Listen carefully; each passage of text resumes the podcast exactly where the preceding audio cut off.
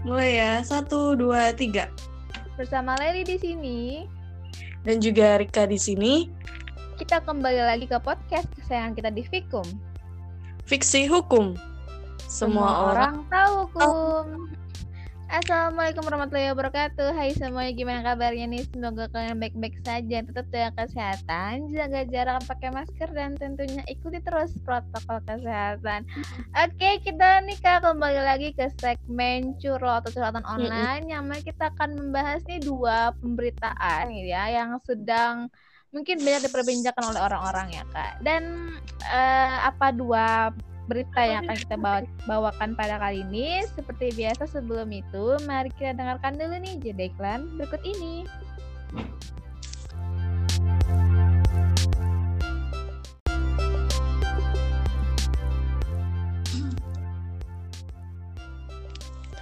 Iya, Leili dan juga teman-teman, hari ini kita akan ini ya membahas dua uh, berita yang mau kita sampaikan pada kali ini. Yang pertama itu terkait dengan uh, pencabulan dan juga penganiayaan yang mm-hmm. dilakukan oleh berapa nih tujuh orang anak ya terhadap mm-hmm. uh, seorang anak yang kemarin viral juga mm-hmm. itu kejadiannya mm-hmm. di Malang. Mm-hmm. Nah, habis itu uh, satu berita lagi terkait dengan polemik putusan MK terkait dengan uh, uji material ya uh, undang-undang cipta kerja. Yap. Okay. Mungkin uh, kita langsung aja ya lah ya ter eh, uh, bahas berita yang ini dulu lah. Putusan MK terkait dengan undang-undang cipta kerja. Oke. Okay. Benar, kita kali ini akan membahas tentang ha, putusan ya, putusan MK tentang uh, undang-undang cipta kerja yang mana kan kita kita sama-sama gitu kan undang-undang cipta kerja ini emang dari awal penuh kontroversi ya kan enggak ya? Lalu diujilah ke MK nih yang pada intinya putusan itu uh, menyatakan undang-undang cipta kerja itu undang-undang nomor 11 tahun 2020 itu uh, inkonstitusional bersyarat mm-hmm. selama tidak dilakukan perbaikan dalam jangka waktu 2 tahun setelah putusan dibacakan yang mana artinya pemerintah nih kak diberi kesempatan untuk revisi undang-undang itu selama dua tahun. Jadi mm-hmm. jadi kalau yang bilang uh, setelah adanya putusan ini undang-undang cipta kerja nggak berlaku salah ya kawan-kawan ini masih berlaku hingga mm-hmm. dua tahun ke depan uh, apabila apabila tidak direvisi atau di, dilakukan perbaikan oleh pemerintah ini baru inkonstitusional secara permanen. Mm-hmm. Gitu. Dan mungkin sebelum itu ya kak, mungkin banyak orang yang masih belum paham nih apa sih inkonstitusional yeah. itu. Mm -hmm. Ini aku kutip ya kak dari hukumonline.com pusat penelitian dan pengkajian perkara pengelolaan teknologi informasi dan komunikasi kepanitraan sekretariat jenderal Mahkamah Konstitusi e, menjelaskan putusan modal inkonstitusional bersyarat merupakan kebalikan dari putusan konstitusional yang berarti pasal yang dimohonkan untuk diuji dinyatakan bertentangan secara bersyarat dengan Undang-Undang 1945 yang mana artinya pasal yang dimohonkan diuji tersebut adalah inkonstitusional jika syarat yang ditetapkan hmm. oleh MK tidak terpenuhi. Hmm. Dan demikian pasal yang dimohonkan diuji tersebut pada saat putusan dibacakan adalah inkonstitusional dan akan menjadi uh, konstitusional apabila syarat sebagaimana ditetapkan oleh MK dipenuhi oleh adresat putusan MK gitu kak. Jadi kan kalau misalkan dalam dua tahun itu udah diperbaiki nih kak itu menjadi konstitusional iya. kak. Gitu. Pada intinya seperti itu ya. Semoga uh, mempermudahkan kawan lah. Iya paham Lalu paham. nih, um, putusan inkonstitusional itu kak maaf putusan in, in susah banget sih yang ngomongnya putusan inkonstitusional besar itu kan pertama kali dipraktikkan oleh MK dalam putusan Mahkamah Konstitusi nomor 4 garing PUU strip 7 garing 2009 eh, tanggal 24 Maret 2009 tentang pengujian pasal 12G maaf 2 pasal 12 huruf G dan pasal 50 ayat 1 huruf G Undang-Undang Nomor 10 Tahun 2008 dan pasal 58 huruf F Undang-Undang Nomor 12 Tahun 2008 tentang perubahan kedua atas Undang-Undang Nomor 32 Tahun 2004 tentang pemerintahan daerah. uh, bla bla mungkin bisa dibaca lebih lanjut di ini ya hukum online ya karena mungkin waktu kita tidak sempat Iya. Nah, itu kawan-kawan yang mungkin bisa menjelaskan apa sih maksudnya inkonstitusional bersyarat. Mungkin juga bagi kawan-kawan kenapa sih kenapa udah konstitusional kok masih diberlakukan sih gitu. Ini hmm. ini kenapa makanya kenapa namanya Cah. Inilah kenapa namanya inkonstitusional bersyarat. Agak susah ya banyak pertanyaan yeah. maaf kawan-kawan.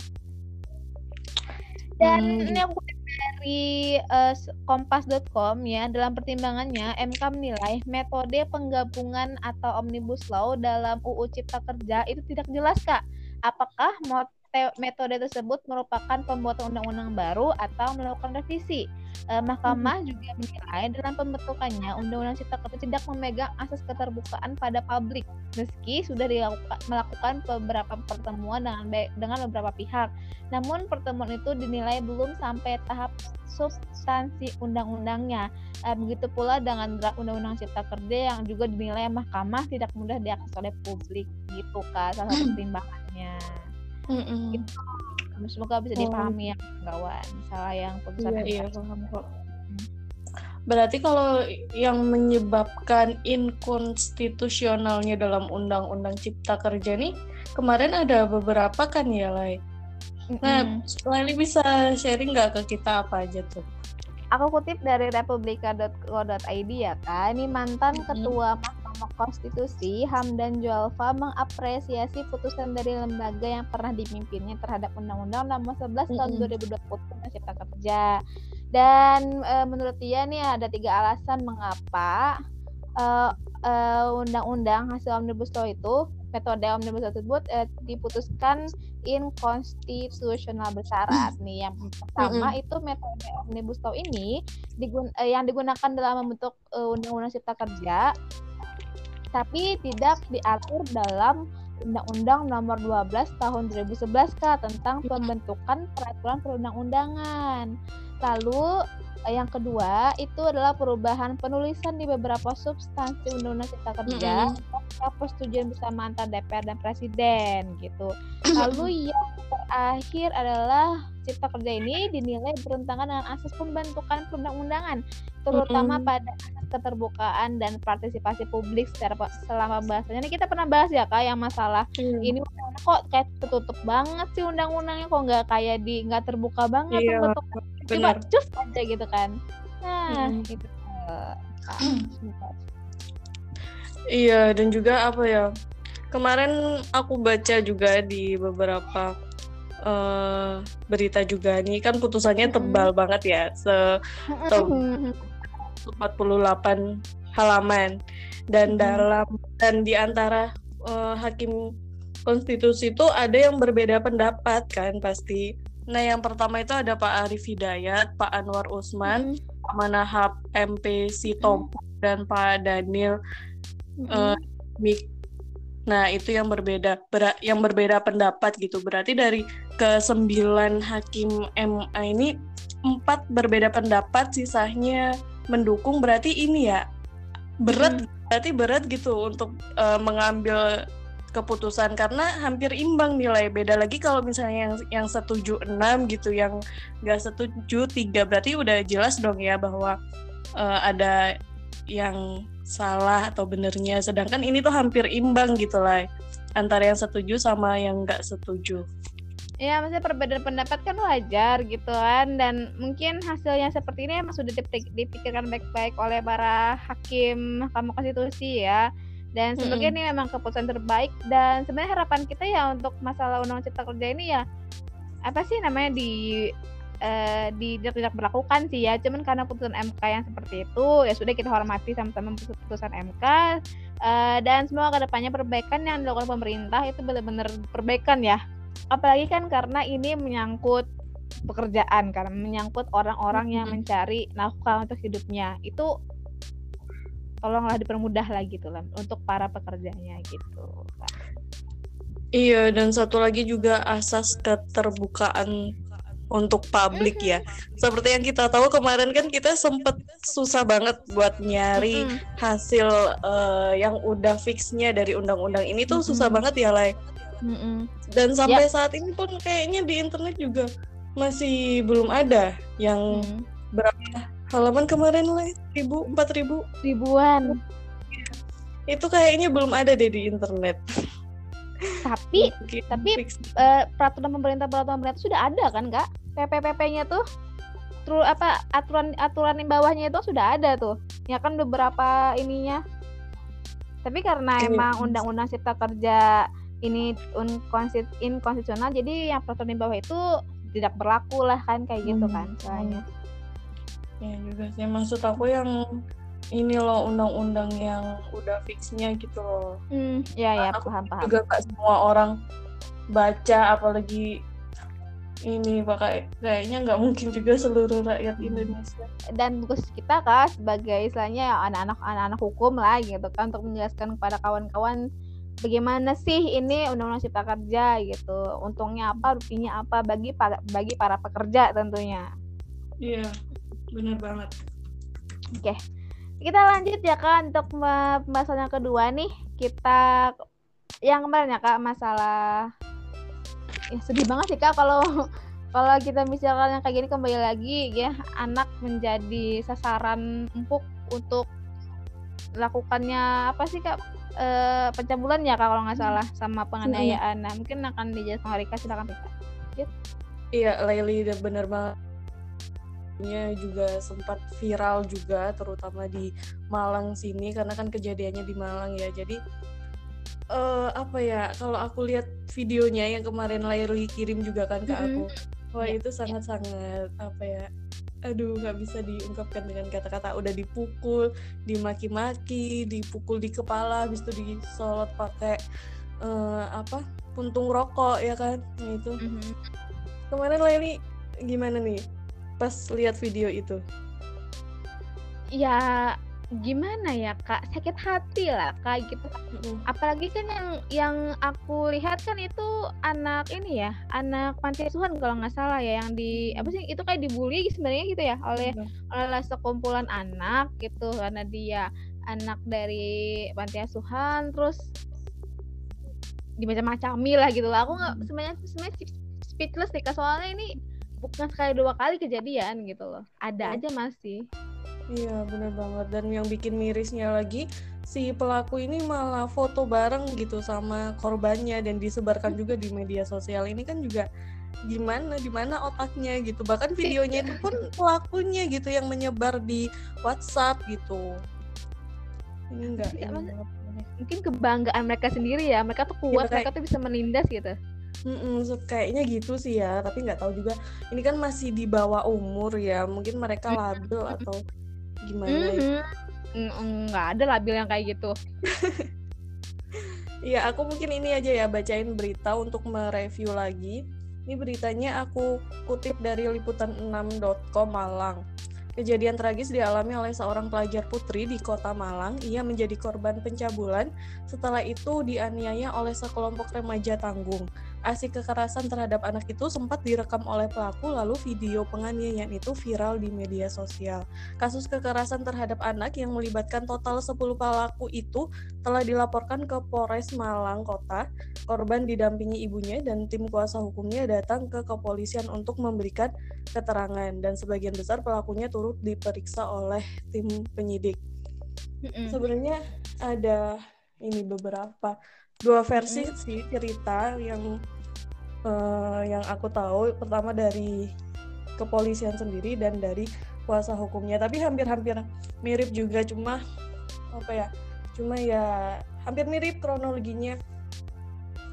Sama yang diceritakan oleh kuasa hukumnya.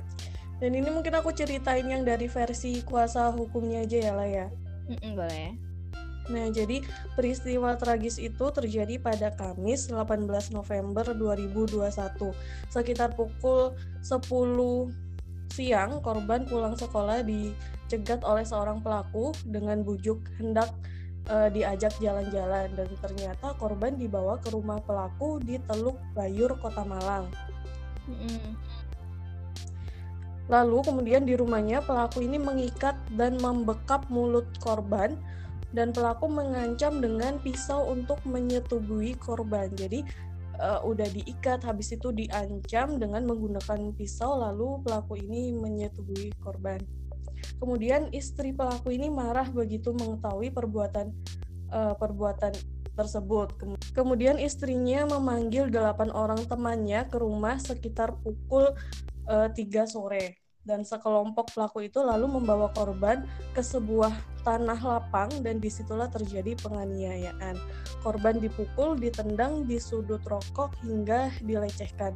Sebuah telepon seluler dan uang sebesar 40.000 milik korban turut diambil oleh pelaku pengeroyokan.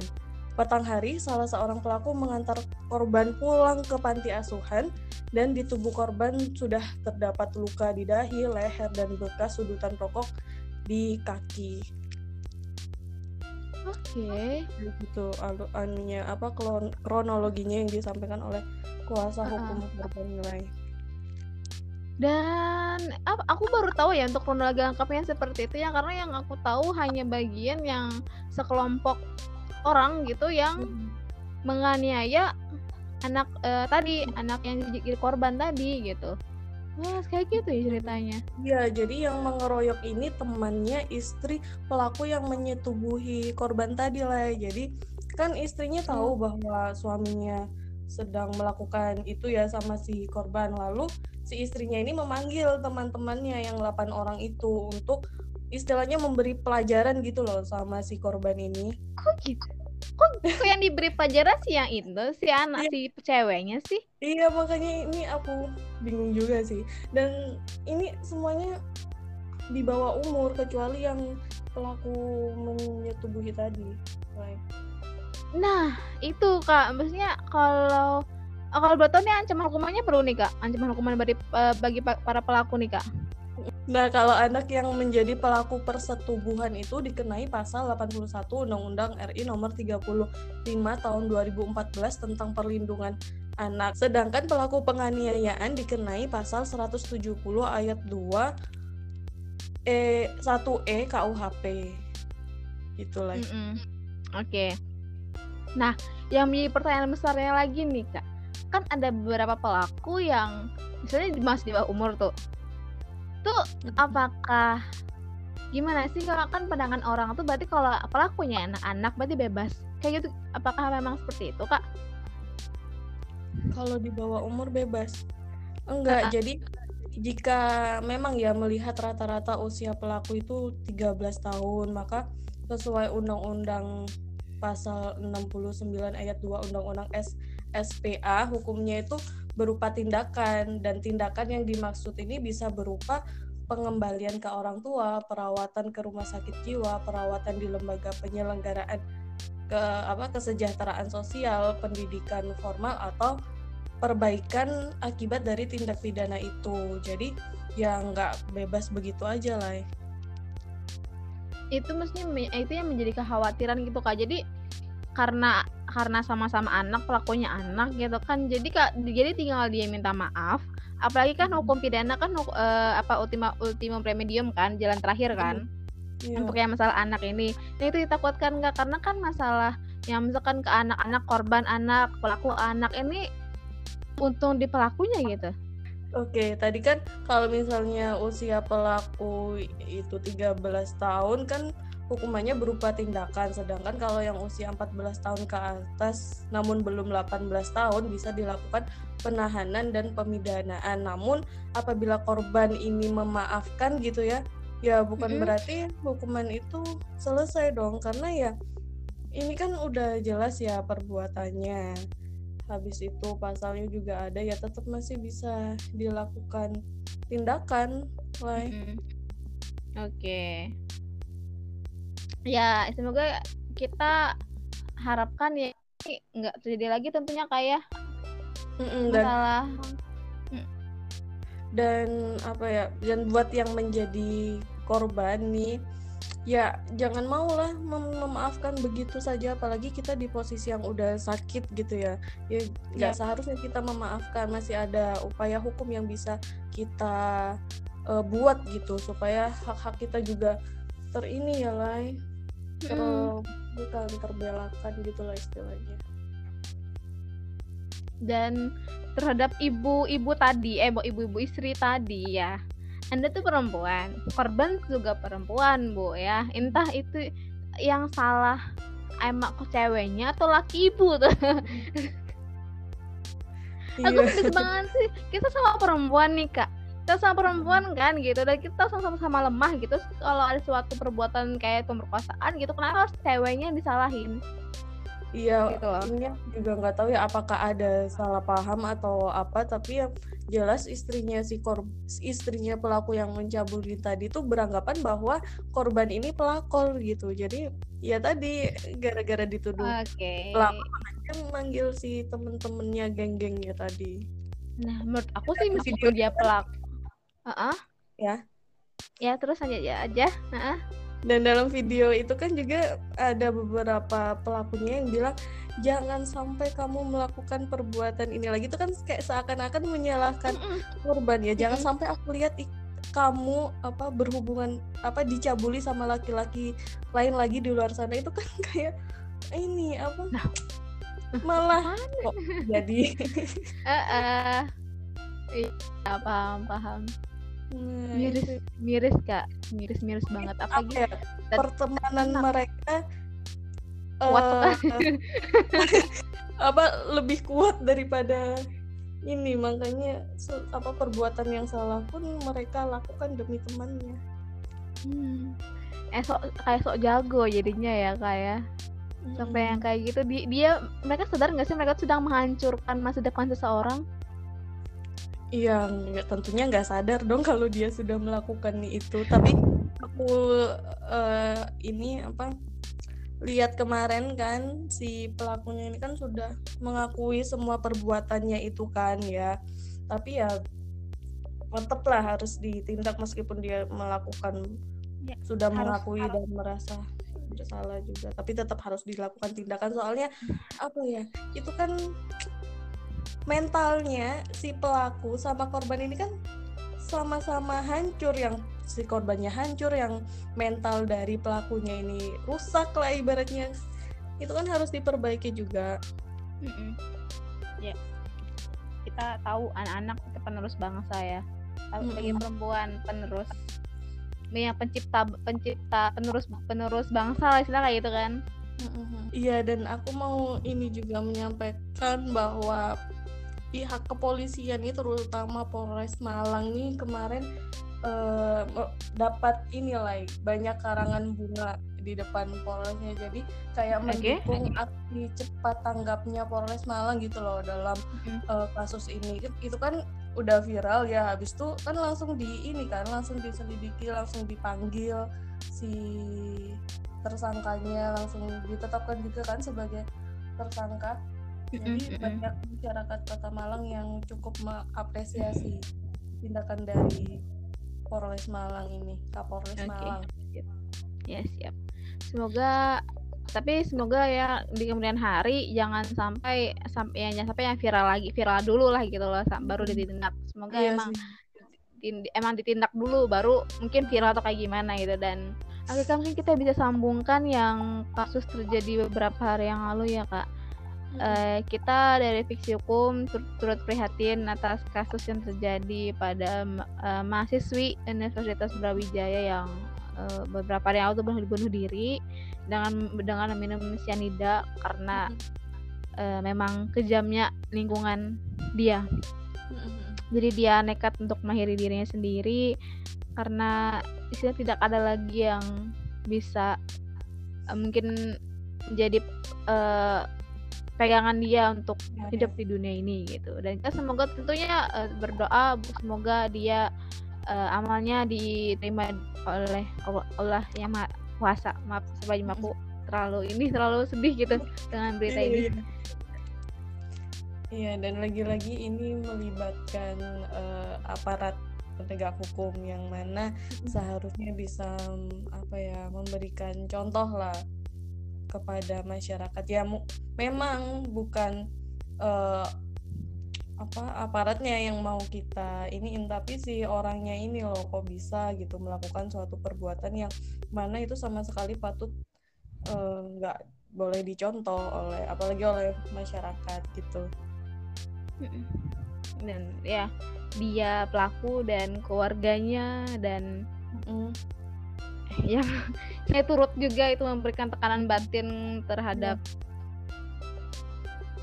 Mm-mm. Dan terakhir ini ya sudah ditahan kan, sudah ditetapkan sebagai tersangka juga si pelakunya ya ini. polis pelaku si Randi ya. Kita sebut, aja lah namanya ya. Nggak gitu.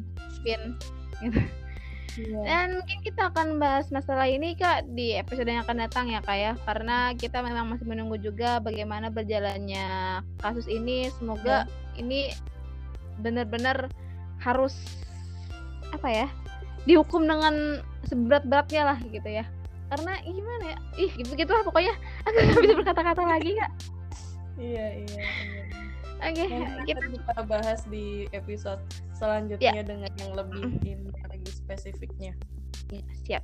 Kami juga dari Fiksi Hukum turut prihatin atas bencana alam yang terjadi di Gunung Semeru, Kabupaten Lumajang, Jawa Timur. Semoga warga yang di sana eh, selamat ya, aman-aman saja dan tetap waspada pada warga-warga sekitar. Kita cukupkan untuk materi kali ini ya kak. Semoga eh, semoga kawan-kawan puas dengan materi yang kita bahas yang kita bahas pada kali ini. Lalia mereka mohon maaf yang sebesar-besarnya apabila selama kami berpodcast ada salah kata dan perbuatan. Dan terima kasih kepada kawan-kawan yang selalu setia mendengarkan podcast dan bagi kalian yang pengen gabung juga di podcast fiksi hukum segmen hot watch atau script suite silakan aja hubungi lagi dan Rika. Kami tunggu kabarnya Yap, dan jangan lupa juga sampaikan kritik dan juga saran kalian ke Fiksi Hukum. Sampai jumpa di episode-episode selanjutnya. Tetap di Fikum.